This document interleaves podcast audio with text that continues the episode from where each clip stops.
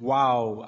Mám jenom jedno slovo wow, protože já si tuhle tu skvělou večerní atmosféru opravdu užívám a jsem z toho nadšený. Co vy? Jo? Skvělý, výborně. Já si myslím, že je to skvělý. Já jsem z toho nadšený, že vás tady všechny vidím, že jste přišli, protože si myslím, že je to to nejlepší, co jste v neděli mohli udělat. Jít v neděli do církve. A myslím si, že je to skvělé jak pro vás, tak pro lidi ve vašem okolí, tak je to skvělé i v božích očích. A myslím si, že z toho můžeme čerpat celý náš život. A myslím si, že to, že jste se dneska přišli, má svůj význam. Takže se ponoříme do dnešních, do dnešních myšlenek, dnešního kázání. A my pokračujeme v sérii Friending, tedy o přátelství. A já jsem přesvědčený, že přátelství se týká každého z nás. Každý z nás chce mít nějaké hluboké vztahy, každý z nás chce mít blízké přátele. Někteří z nás chtějí mít ještě blížší přátele či přítelkyně. Či přítele. Je tomu tak? Jo. Výborně. Oh. Díky ti. Jo. Jsi skvělý. Výborně.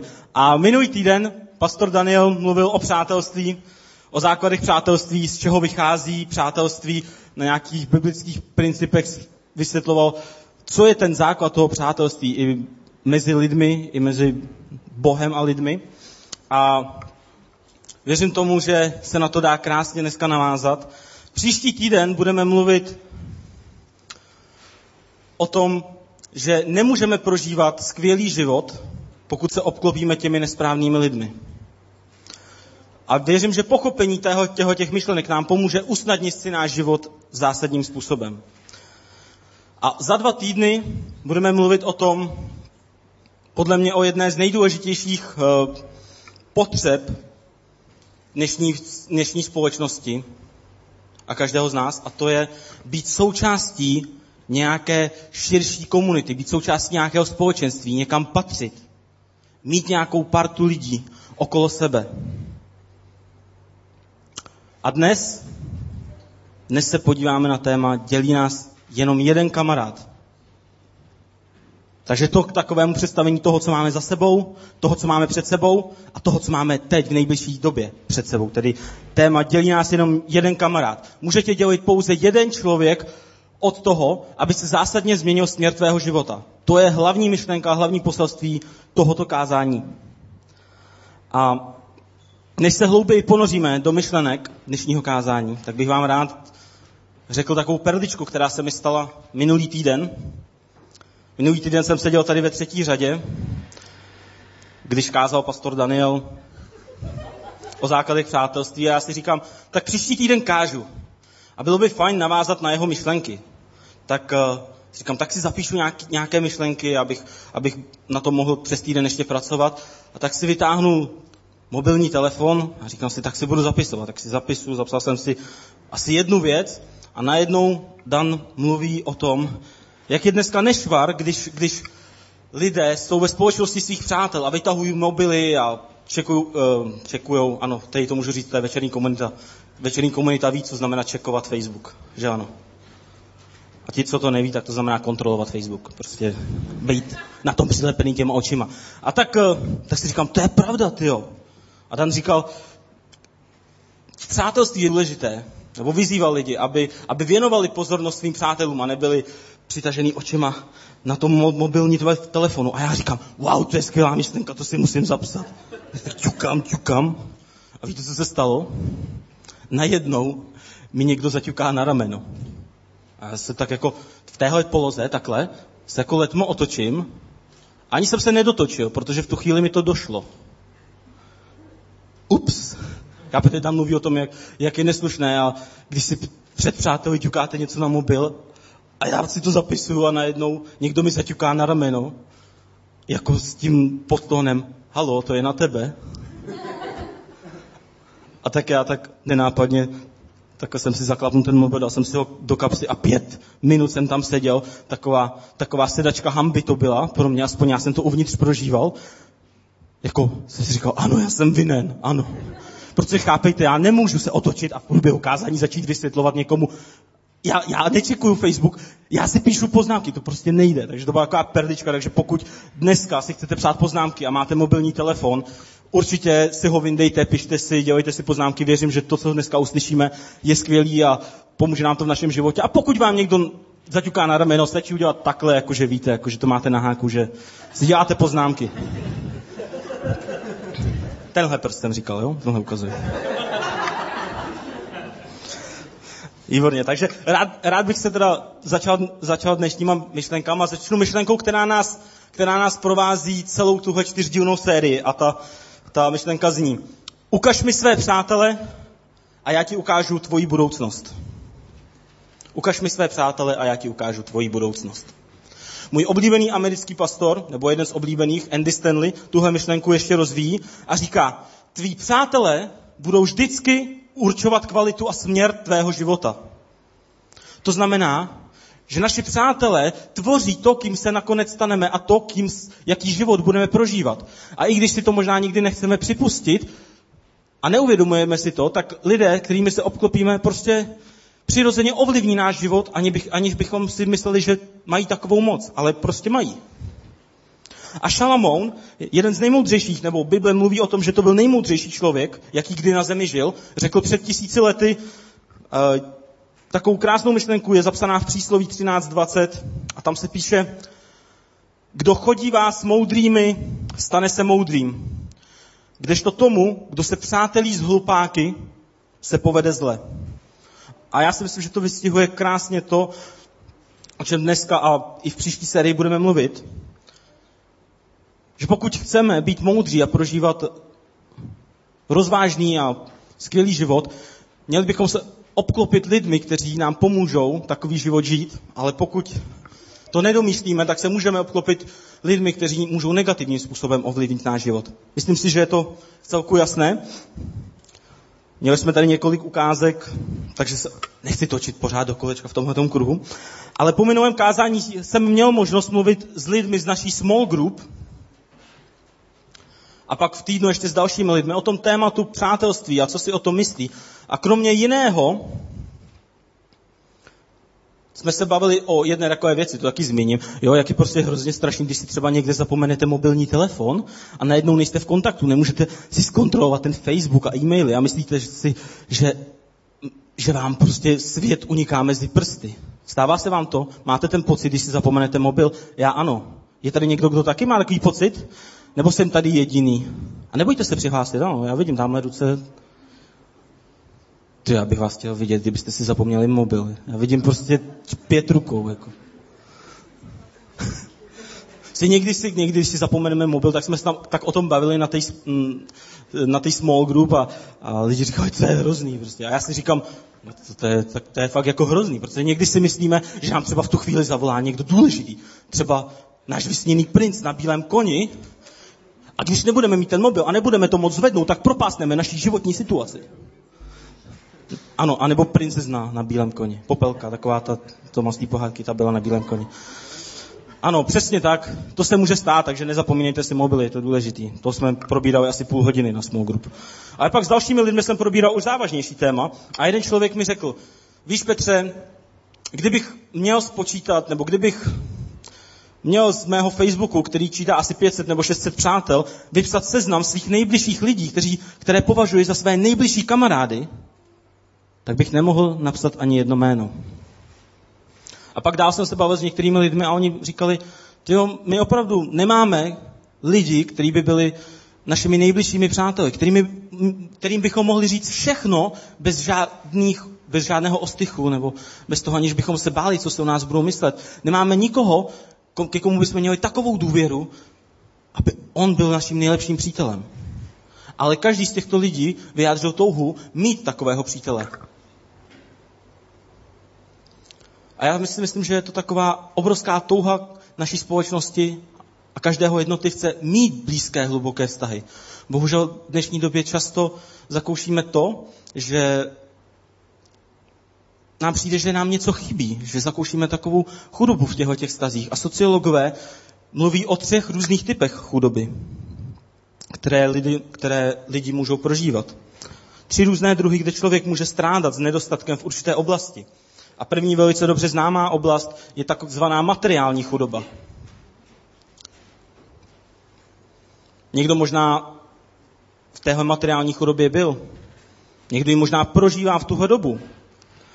Ale všichni víme, o co se jedná.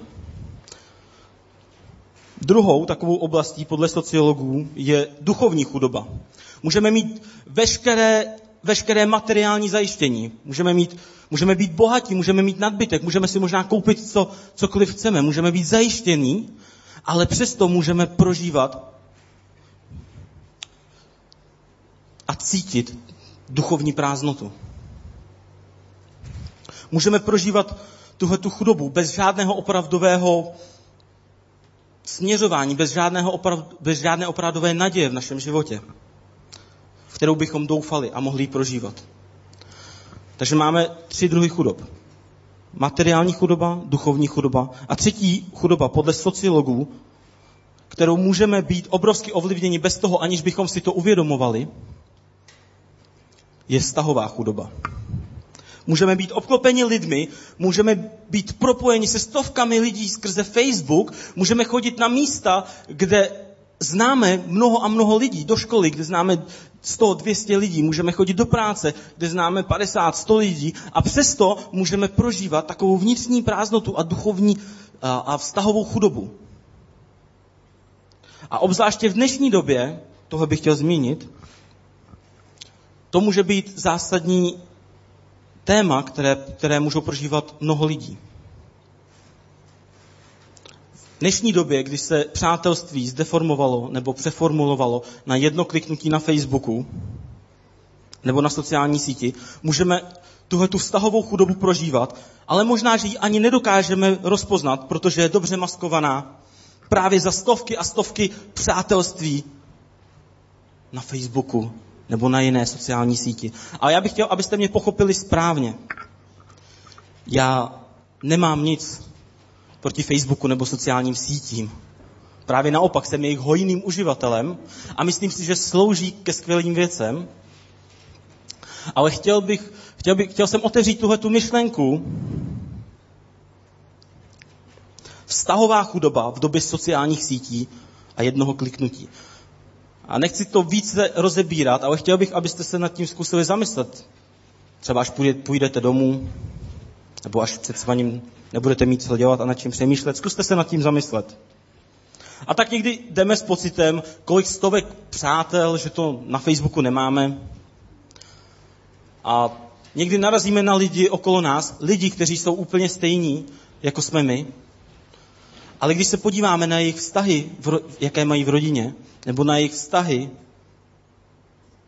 jaké mají ke svým přátelům, tak si najednou říkáme, i když jsou oni úplně stejní jako my, tak oni mají něco, co my ne. A tak někdy můžeme prožívat tuhle tu vztahovou chudobu a můžeme si někdy říkat, oh wow, mě něco chybí.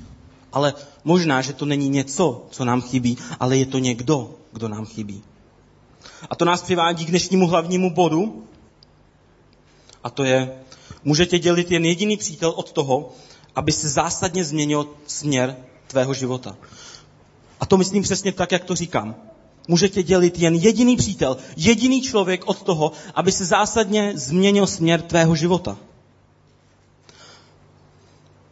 A pokud máte přátelé, kteří jsou dostatečně otevření vůči vám, můžete se jich zeptat, a věřím, že každý z nich vám řekne, že to, kým je nyní, nebo zásadní rozhodnutí ve svém životě, které udělali, byla způsobena někým druhým, nějakým přítelem, někým, kdo ovlivnil náš život.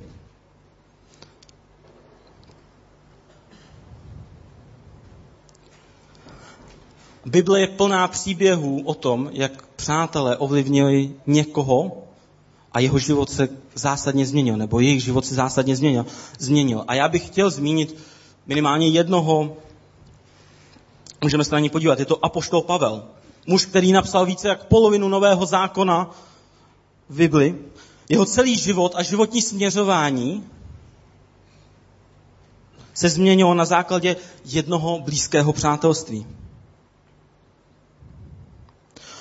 Já vás uvedu trochu do okolností, než se apoštol Pavel stal apoštolem Pavlem, tak se jmenoval Saul a on strávil celý, celou dobu svého života do té doby tím, že věnoval svůj čas, energii, peníze k tomu, aby pronásledoval, věznil a zabíjel křesťany nebo lidi, kteří následovali Ježíše.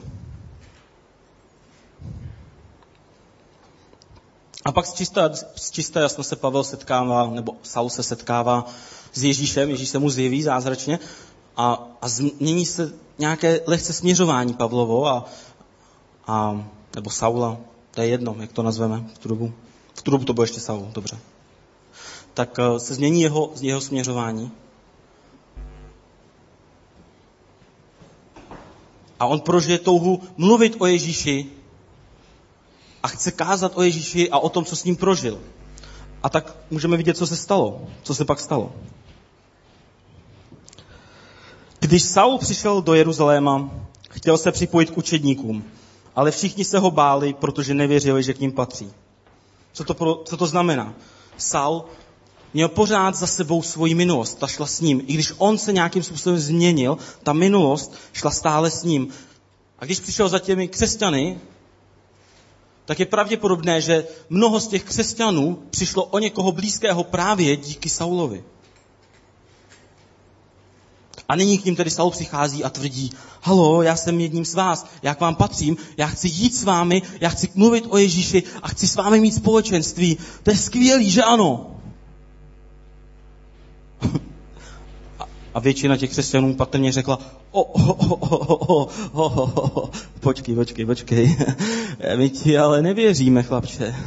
Ještě před pár dněma si nás pronásledoval, zabíjel si naše přátele a teď chceš být s námi? Ne, ne, ne, ne, ne, my ti nevěříme, my s tebou nechceme mít nic společného. Jdi pryč. Nechceme, aby schodil na naši small group. Nechceme, nechci tě vyučovat kurz Discovery, i když právě pro tebe by to mohlo být určené, ale já ti nevěřím, Saule. Přesně takhle si představuju, že to bylo. A přesně takhle se o tom nějak mluví v Bibli. Ale co se stalo potom? Můžeme se podívat dál. Tu se ho ujal Barnabáš, uvedl ho k apoštolům, takže Barnabáš riskoval celou svou kredibilitu, důvěryhodnost a postavil se za Saula a vypravoval jim, jak Saul na cestě do Damašku uviděl pána Ježíše, uslyšel jeho hlas a jak tam potom neohroženě kázal v Ježíšově jménu. A Saul se nyní mohl v Jeruzalémě na všem podílet s apoštoly a všude směle mluvit ve jménu Ježíše, chodit na small group i na kurz Discovery. Ne, teď vážně. Co se stalo? Já si myslím, že tohle je opravdu důležité pro, pro celý to dnešní kázání a chtěl bych, abyste to chytili, abyste to nepropásli. Co se stalo? Bůh si použil jednoho člověka, Barnabáše, aby totálně změnil směr Saulova života. A nyní, jak jsem zmínil, Saul a poštol Pavel napsal více jak polovinu nového zákona, který ovlivnil miliony, desítky milionů, možná stovky milionů lidí napříč staletími. A to všechno na základě jednoho přátelství, protože si Bůh použil jednoho přítele, aby změnil směr jeho života. A já věřím, že stejné je to i pro nás. Může tě dělit jen jediný přítel od toho, aby se zásadně změnil směr ve tvém životě. A nemyslí si, že takovými přáteli musí být lidé, kteří jsou stejní jako si ty.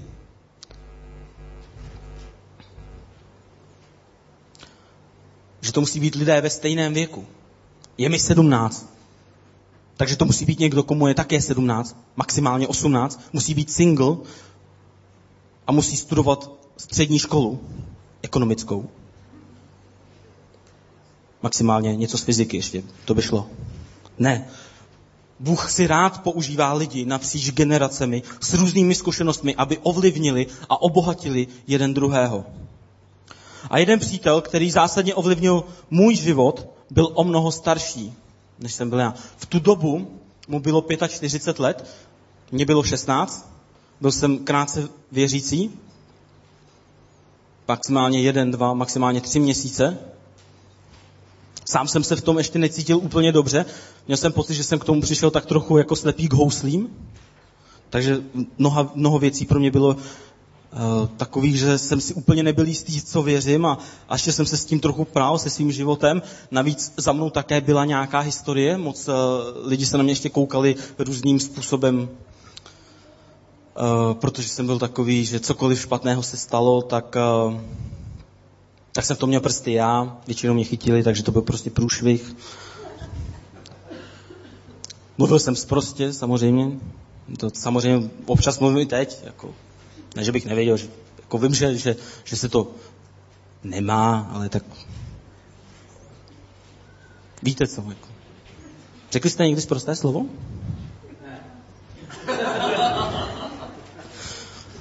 Ah. Koukám, že moje historie se za mnou táhne dál.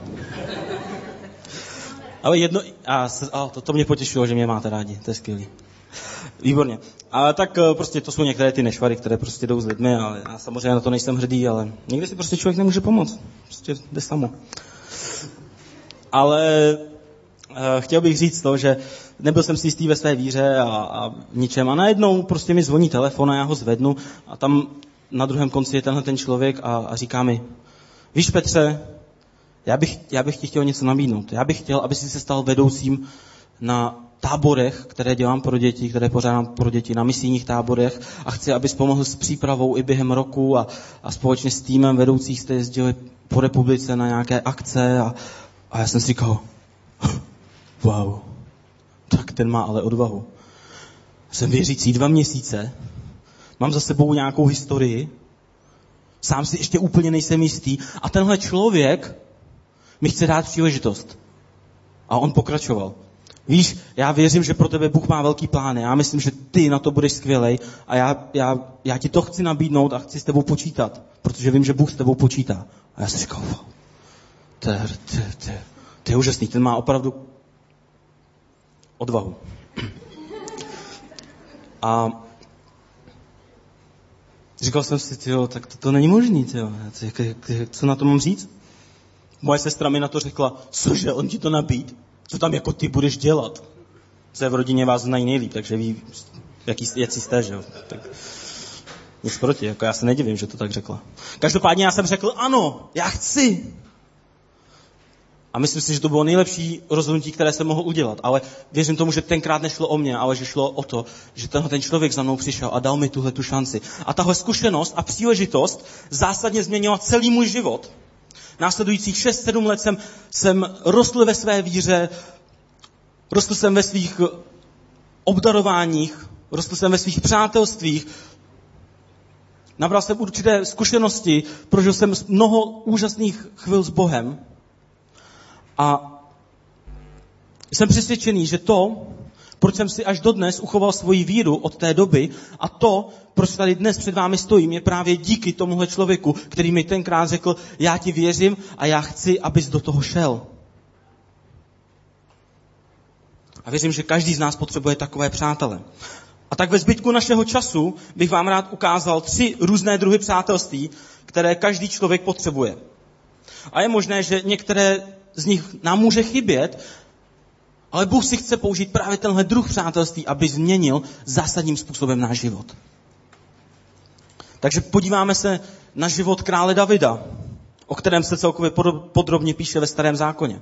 A podíváme se na Samuela, Jonatána a Nátana. Na tři přátelé, kteří pomohli Davidovi, aby se stal tím, kým ho Bůh chtěl mít. První, na koho se podíváme, je Samuel. A já věřím, že každý z nás potřebuje přítele, který nám pomáhá stát se lepšími. Já vás uvedu trochu do kontextu. Bůh zavrhnul předchozího krále Saula. Si poznamenat, tenhle ten Saul to je starozákonní Saul, je to jiný Saul, než o kterém jsme mluvili na začátku. Takže Bůh zavrhuje Saula jako krále a povolal proroka Samuela, aby šel a pomazal a našel nového krále. A tak on jde do domu muže jménem Jišaj, prostě měl nějakou intuici, že tam má jít že tam bude ten král. A, který, a ten Išaj měl mnoho synů. A tak tam přijde Samuel a řekne, Išaj, přiveď přede mě své syny. Tak pošle prvního, prostě krásný, urostlý chlapec, jinačí než já, jinak urostlý. Jsi takhle vysoký, modré oči, blonděté vlasy, Vojta Matějovský. Ne, vypadal spíš jako Brad Pitt, prostě byl nejstarší ze z těch synů, takže už měl trošku i vrázky, ale byl to prostě skvělý chlap. Jako. A tak se na něj Samuel podívá a říká, jistě tohle je ten muž, kterého Bůh požaduje, aby se stal králem. Tak se mu rozzáří úsměv a říká, to bude určitě on. Ale Bůh říká, ne, to není on. A tak Samuel sklopí oči a říká si, hm, tak Išaj pošle druhého syna. Tak Išaj pišně pošle druhého syna. Ten nemá blond vlasy, ten má, ten má hnědé vlasy po mamce, má hnědé oči, ale zase nemá takové vrázky, protože je mladší. Ale krásný taky, určitě nádherný. A tak Samuel říká, určitě tohle je ten syn, kterého Bůh chce, aby, aby, aby se z něj stal král. A Bůh říká, ne. A takhle projde, projdou všichni jeho synové a Bůh vždycky řekne ne. A tak Samuel si říká, Samuel se ptá, bože, co se děje jako? A Bůh říká, víš Samueli, problém je, že ty se koukáš na to, na co se koukají lidé, ty se koukáš na povrchní věci, já ale hledím na srdce. A tak Bůh našel něco, co bylo přehlížené na okraji téhle rodiny. Našel mladého, malého chlapce jménem David, který pásl ovce a kterého všichni přehlíželi.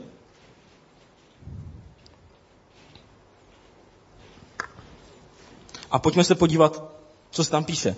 Tu řekl Bůh, nuže, pomaž ho, to je on. Samuel tedy vzal roh s olejem a pomazal ho uprostřed jeho bratrů. A duch hospodinův se Davida zmocňoval od onoho dne i nadále.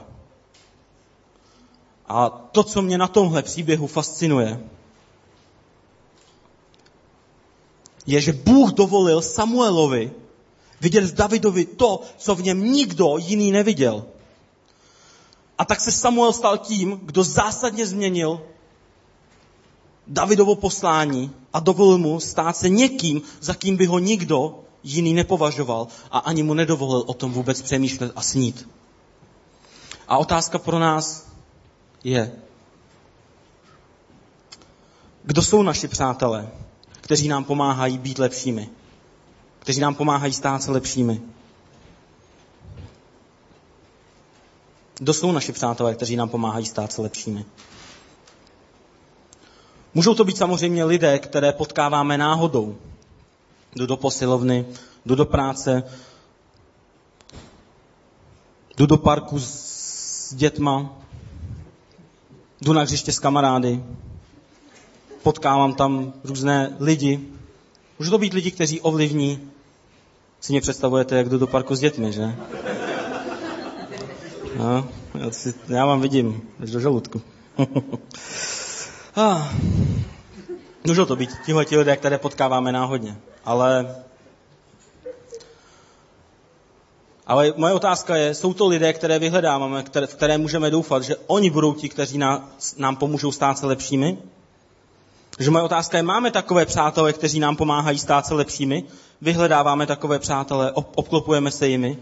Lidi, kteří nás pozbudí nebo po případě provázejí v nějakém našem rozhodnutí či úsilí. Máme okolo sebe lidi, kteří nás, v nás vidí mnohem víc než druzí, nebo víc než dokonce my sami vidíme v sobě. Někoho takového, jako byl ten můj přítel, který mě pomohl v tom příběhu, který jsem vám před chvilkou vyprávěl. A já bych tě chtěl pozbudit, pokud chceš být lepší lídr, lepší učitel, lepší partner, lepší manžel, lepší syn, lepší dcera, obklop se takovými lidmi, kteří můžou být příklady a jsou příklady v těchto těch věcech a věřím, že v tom bude skvělý. Ale chtěl bych tě pozbudit v jedné věci. Nejenom, že tyhle lidi hledej a obklop se jimi, ale zároveň se staň takovým přítelem i pro druhé.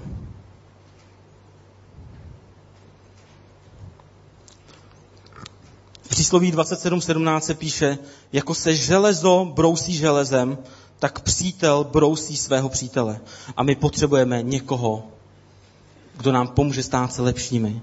A my můžeme někomu pomoct, aby se on stal lepším. A David měl dalšího přítele. který se jmenoval Jonatan. My všichni potřebujeme přítele, který nám pomáhá najít duchovní sílu. Já vás znovu uvedu do příběhu. Z Davida vyrost, vyrostl muž, muž, nějakým zázrakem se dostal do královského dvora, pak, se, pak vybojoval zásadní bitvu s Goliášem, zdal se z něho válečník, vybojoval mnoho důležitých bitev pro Izrael. A tak jednou přichází do města, se vrací zpátky do, do Jeruzaléma a, a tam je spousta mladých dívek a říkají si, wow, ten David ale vyrost. To je krásný chlapec. Hmm. A mimochodem si tak prospěvují, David, Saul pobyl své tisíce, ale David své desetitisíce. Mám prvního fanouška, výborně, skvěle.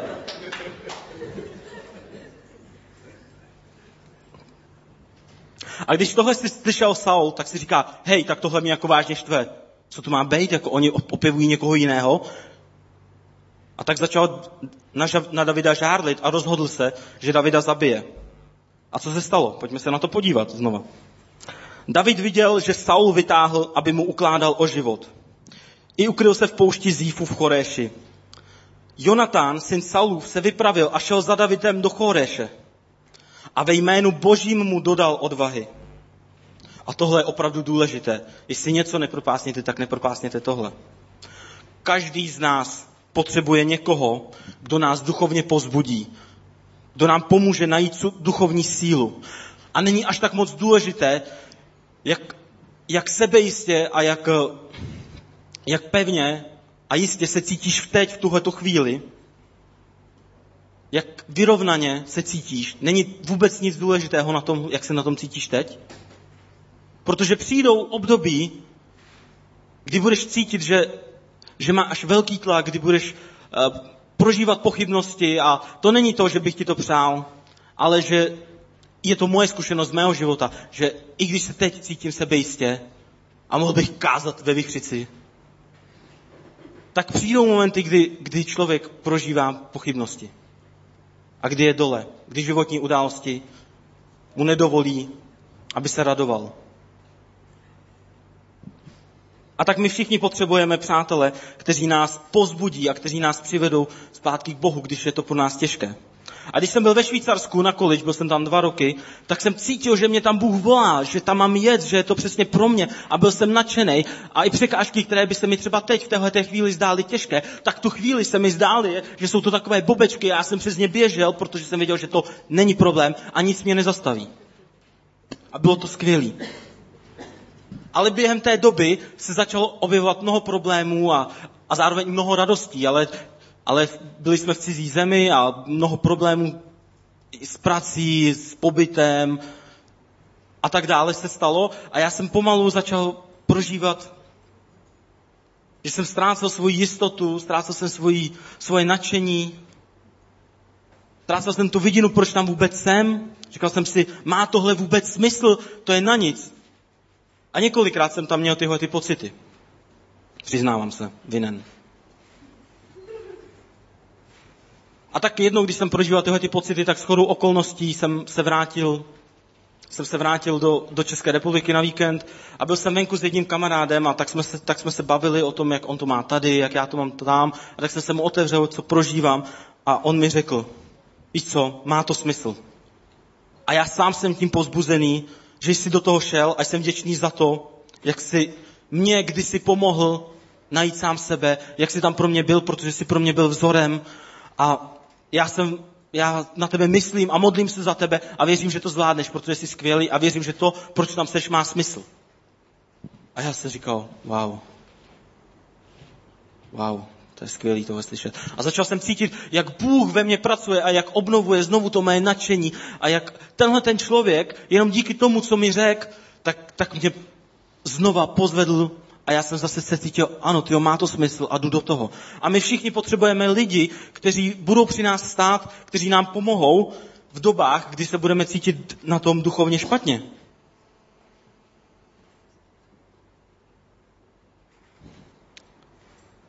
A nemyslím teď něco na ten způsob, no ty toho naděláš, tak, tak se třeba modli, nebo Co jsi čekal? Měl by si číst víc Bibli.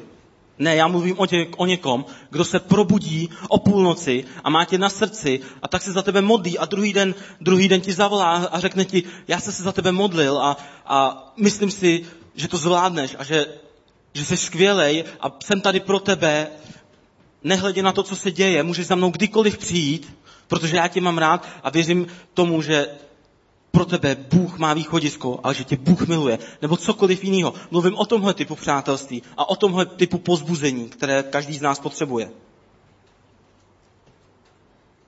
Všichni potřebujeme tenhle typ přátel. A pokud ho nemáme, pokud takové přátelství nemáme, tak nás může dělit právě jeden tenhle ten přítel od toho, aby se zásadně změnil směr v našem životě. A znovu bych tě chtěl pozbudit. Nechtěj, nechtěj hledat jenom ty, ty přátelé, kteří tohle dělají pro tebe. A chtěl bych tě pozbudit. Neokrať se o to, o to požehnání, že ty se staneš takovýmhle přítelem pro druhé. Že si budeš všímat lidí v tvém okolí a, a budeš si všímat, že jsou smutní a nebude ti to jedno. Že budeš cítit, že třeba někdo něco prožívá a tak se za něj budeš modlit. Že ti nebude jedno, že lidé v tvém okolí se cítí špatně, ale, ale že budeš mít tu odvahu jít za něma a přivést je k Bohu. A k tomu bych vás chtěl pozbudit. Nepřipravte se o tohle poženání. A konečně je tu poslední, je tu třetí přítel. A každý z nás potřebuje přítele, který nám řekne pravdu. A takovým přítelem pro Davida byl Nátan.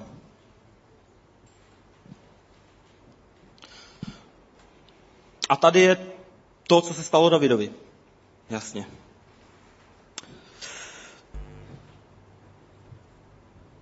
V Bible, v Bible se píše, že David byl, byl muž podle božího srdce. Bible se píše, že David byl muž podle božího srdce. A píše, píše se tak o něm až po jeho životě, až po tom, co zemřel. A přesto, i když David byl s Bohem a Bůh mu žehnal a, a,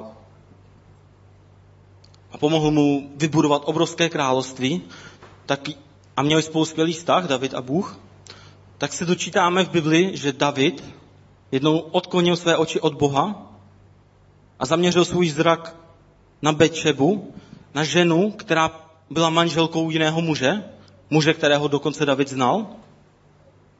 A on s ní spáchal si zložství, prostě se s ní vyspal, vzal prostě manželku někoho jiného, bylo mu to jedno. A po nějakém čase prostě David neviděl, co spáchal. On dal všechno v šanc, on riskoval ten, to všechno, co pro něj Bůh udělal, ten jeho vztah s Bohem, to všechno, co Bůh i skrze Davida dělal pro jeho národ. A jednoduše neviděl důsledky, jaké to může mít. A tak Bůh posílá muže jménem Nátan, který přichází k Davidovi a ten mu říká příběh. Davide, povím ti příběh. Byl jednou jeden bohatý muž a ten měl obrovské bohatství. Měl velká stáda ovcí, nemohl ani spočítat ovce, které mu patřily, které, které, které byly jeho. A pak tam byl druhý muž, chudý muž, který měl jenom jednu ovečku a ta ovečka pro něj spíš byla jako pes, prostě spíš ovečka, která mu dělala společnost. Ale pokračuje v tom příběhu. A tenhle ten bohatý muž jel kolem toho domu, toho chudého, a protože dostal hlad, tak on si nevzal ovečku ze těch svých ovcí, ale vzal tuhle jednu ovečku, z ní si uvařil oběd večeři. Možná to měl na týden, to je jedno, ale uvařil si toho prostě večeři. A David, když tohle slyšel, tak říká, no to snad ne, to není možný. Jak se tohle vůbec mohlo stát? Tohle je to nejhorší, co se mohlo přihodit. A já chci vědět, kdo tenhle ten chlap je, protože já s ním zatočím. A na to mu řík, Nátan říká, Nátan říká Davidovi, ten muž si ty. Ty jsi ten muž, ty jsi to udělal. A Nátan Davida miloval natolik, že měl odvahu mu říci pravdu, která by Davidovi pomohla, aby aby se jeho život znova zvrátil do těch správných kolejí a aby se jeho oči znova upřely na Boha. A David najednou uviděl, David si uvědomil to, co způsobil a byl zlomený před Bohem a činil pokání, vyznával Bohu to, co udělal. A je to, je to krásný, když si to můžeme přečíst. Já bych vás chtěl pozbudit, pokud si chcete přečíst, jak to je, tak si přečtěte Žalm 51., kde se píše přesně o tom, jak to Bůh vyznával, jak to David vyznával Bohu těsně potom, co za ním přišel prorok Nátan. A moje otázka na vás je, kdy za tebou naposledy někdo přišel a řekl ti pravdu?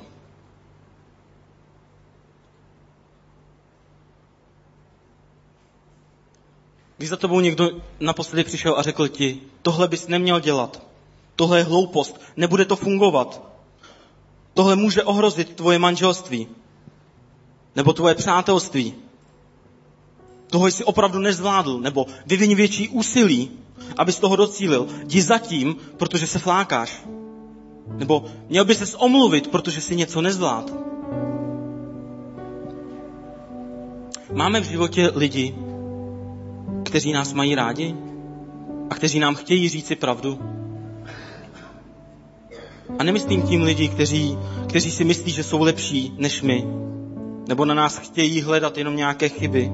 Ale myslím tím lidi, kteří nám řeknou pravdu, protože nás mají rádi, protože jim na nás záleží, protože vědí, že když nám řeknou to, co je třeba těžké říct, takže nám to pomůže. A my potřebujeme přátelé, kteří nám řeknou pravdu. A toho, čeho se bojím nejvíc, je, že někteří z nás možná se nikdy nestaneme tím, kým nás Bůh chce mít, protože žijeme vztahově chudý život. A já bych tě chtěl pozbudit. Podívej se okolo sebe a važ si těch lidí, kteří za tebou přijdou a jsou ochotní, ochotní ti říct pravdu. Protože to není v 99% příjemný, když máme říct nepříjemnou pravdu, která ale člověku pomůže. Není to příjemný, ale važ si těch lidí, kteří za tebou přijdou a řeknou ti to. Ale nejenom, že takové lidi budeš hledat a budeš si jich vážit, ale chtěl bych tě znovu vyzvat. Staň se takovým člověkem pro druhé lidi. Kdy máš odvahu za nimi přijít, protože je máš rád, záleží ti na nich, a i přesto, že je to nepříjemné, jim řekneš pravdu. A já se bojím toho, aby, aby jsme se nepřipravili o to, co pro nás Bůh má v našich životech, jenom díky tomu, že bychom žili vztahově chudý život. Život, který je zaměřený pouze sebecentricky. Život, kde máme svoje jistoty a na dalším nám za stolik nezáleží. Chtěl bych tě pozbudit, aby si žil vztahově bohatý život, Každý z nás potřebuje tyhle ty tři druhy přátel. Lidi, kteří, nám, kteří nás činí lepšími, kteří nám pomáhají stát se lepšími. Lidi, kteří nám řeknou pravdu a lidi, kteří nás pozbudí a přivedou zpátky k Bohu, pozbudí nás duchovně, když je to zapotřebí. A já bych tě chtěl pozbudit. Hledej tyhle lidi ve tvém okolí. To je první věc. Ale druhá věc, jak můžeme takové přátelé najít? A odpověď je jednoduchá. Buď takovým přítelem pro druhé. Buď tím přítelem pro druhé lidi, takovým, který bude lidem z lásky řekne pravdu, takovým přítelem, který bude hledět na lidi okolo sebe a bude si všímat, že jsou, že jsou třeba zranění, že jsou smutní a přijde za nimi a pozbudí je, přivede je zpátky k Bohu ve víře. A staň se takovým člověkem, který vidí lepší věci v lidech okolo nás. A věřím tomu, že když se staneš takovým člověkem, takovým přítelem, tehdy budeš mít požehnání v tom, že budeš mít i takové přátelé ve svém životě. A tehdy budeme víc jako Ježíš a tehdy budeme moct prožívat šťastný život. Tak Ježíši, já ti děkuju za to, že jsme tady mohli být a mohli jsme slyšet tvoje poselství. Díky za to, že ty jsi pro nás nejlepším přítelem a chceš, aby my jsme byli skvělými přáteli pro lidi v našem okolí. Tak prosím, otvírej naše srdce, aby jsme byli citliví, kde je potřeba pozbudit, kde je potřeba říci pravdu. Dovol nám, abychom se stali takovým přáteli pro druhé. A modlíme se za to, aby jsme mohli mít i takové přátelé v našem životě. A já ti děkuju za to, že můžeme prožívat život v takovém společenství. A díky, že počítáš s každým z nás a že ty jsi pro nás ten nejlepší přítel. Amen.